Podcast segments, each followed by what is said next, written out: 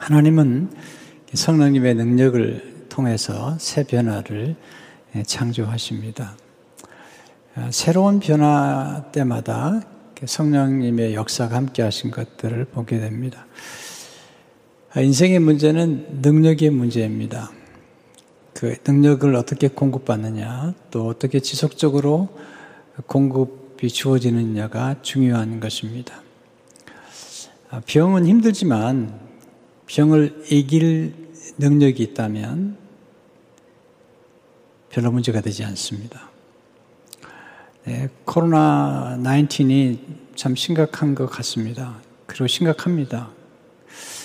그런 어떤 사람들에게는 그냥 무증상으로 지나가 버리는 것입니다. 곧 그 몸 안에 그 치유력, 면역력이 강한 사람들은 바이러스가 들어왔지만 그냥 지나가 버리는 것입니다. 실패는 힘든 것이지만 다시 일어날 능력이 있다면 별로 문제가 되지 않습니다. 우리에게 갈등이라는 것은 고통스럽지만 우리가 갈등을 해결할 수 있는 능력과 화해의 능력과 용서할 능력이 있다면 갈등은 우리 삶 가운데 축복의 기회가 될 수도 있습니다. 우리 삶 가운데 주어지는 많은 문제가 있지만 그 문제를 해결할 능력이 있다면 그 문제가 우리 삶 속에 오히려 축복이 될 수 있는 것입니다. 능력 가운데는 파괴적인 능력도 있죠. 죄라는 능력은 파괴적인 것입니다. 또 마귀의 능력은 정말 파괴적인 능력이고 인간의 모든 잠재력을 말살시키는 그리고 더럽게 만드는 것이 마귀의 능력입니다. 그러나 예수님께서 우리에게 약속하신 성령의 능력은 우리를 살리는 능력, 치유하는 능력, 회복하는 능력입니다.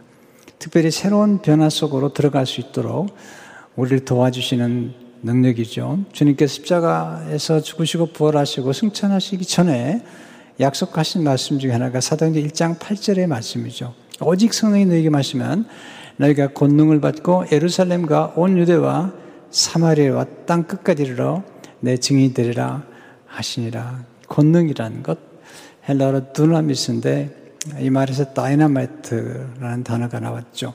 굉장한 능력이죠. 이 능력이 주어졌을 때에 이렇게 땅 끝까지 이르러 증인이 되는 그런 놀라운 역사가 일어나는 것을 보게 됩니다.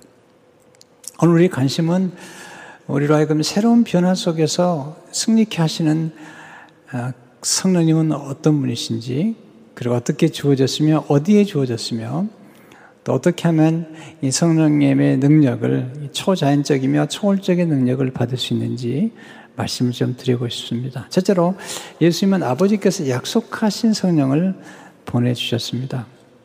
오늘 사제를 보시면 사도와 함께 모이사 그들에게 분부하여 이르시되 예루살렘을 떠나지 말고 내게서 들은 바 아버지께서 약속하신 것을 기다리라. 아, 예루살렘을 떠나지 말라. 그리고 약속하신 것을 기다리라. 약속하신 것은 성령님이시죠. 그런데 중요한 말씀을 하세요. 예루살렘을 떠나지 말라고 말씀하세요. 왜냐하면 성령이 임하시는 장소가 갈릴리가 아닙니다. 예루살렘입니다. 지금 제자들은 가룟 유다는 죽었고 제자들의 고향은 갈릴리입니다. 또 예수님도 많은 사역을 하셨죠. 그러나 예루살렘은 하나님이 정하신 특별한 장소입니다.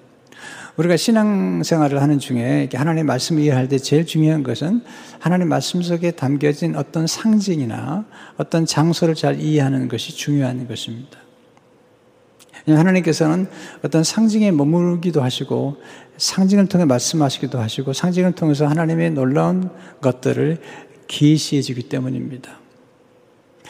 예수님은 베들레헴에서 태어나셨죠. 베들레헴이란 뜻은 떡집이죠. 떡집. 근데 주님은 베들레헴에 죽지 않으셨습니다. 주님 반드시 예루살렘에서 죽으셔야만 됩니다. 이걸 어떻게 이해하려면 구약으로 돌아가야 됩니다. 왜냐하면 구약과 신약은 연결되어 있고 구약은 신약의 모든 것들을 보여주는 그림이요 모형입니다. 아브라함이 이삭을 바친 곳이 모리아산입니다. 이삭을 바쳤더니 하나님께서 이삭 대신에 순양을 예비하십니다. 이 순양이 누구일까요? 네, 장차 오실 예수님이십니다. 그러니까 모리아 산에서 이 순양이 죽은 것처럼 어린 양 예수님은 모리아 산, 모리아 산이 예루살렘입니다. 이 모리아 산에 나중에 성전이 세워지죠. 솔로몬이 성전을 세우는데 이 성전이 세워진 예루살렘, 예루살렘 성전, 거기서 예수님이 십자가에 죽으시게 됩니다. 굉장히 중요한 의미를 가지고 있습니다. 왜냐하면 성경에 보면 시온, 예루, 예루살렘, 하나님이 임재가 있는 것뿐만 아니라 모든 것이 근원지입니다.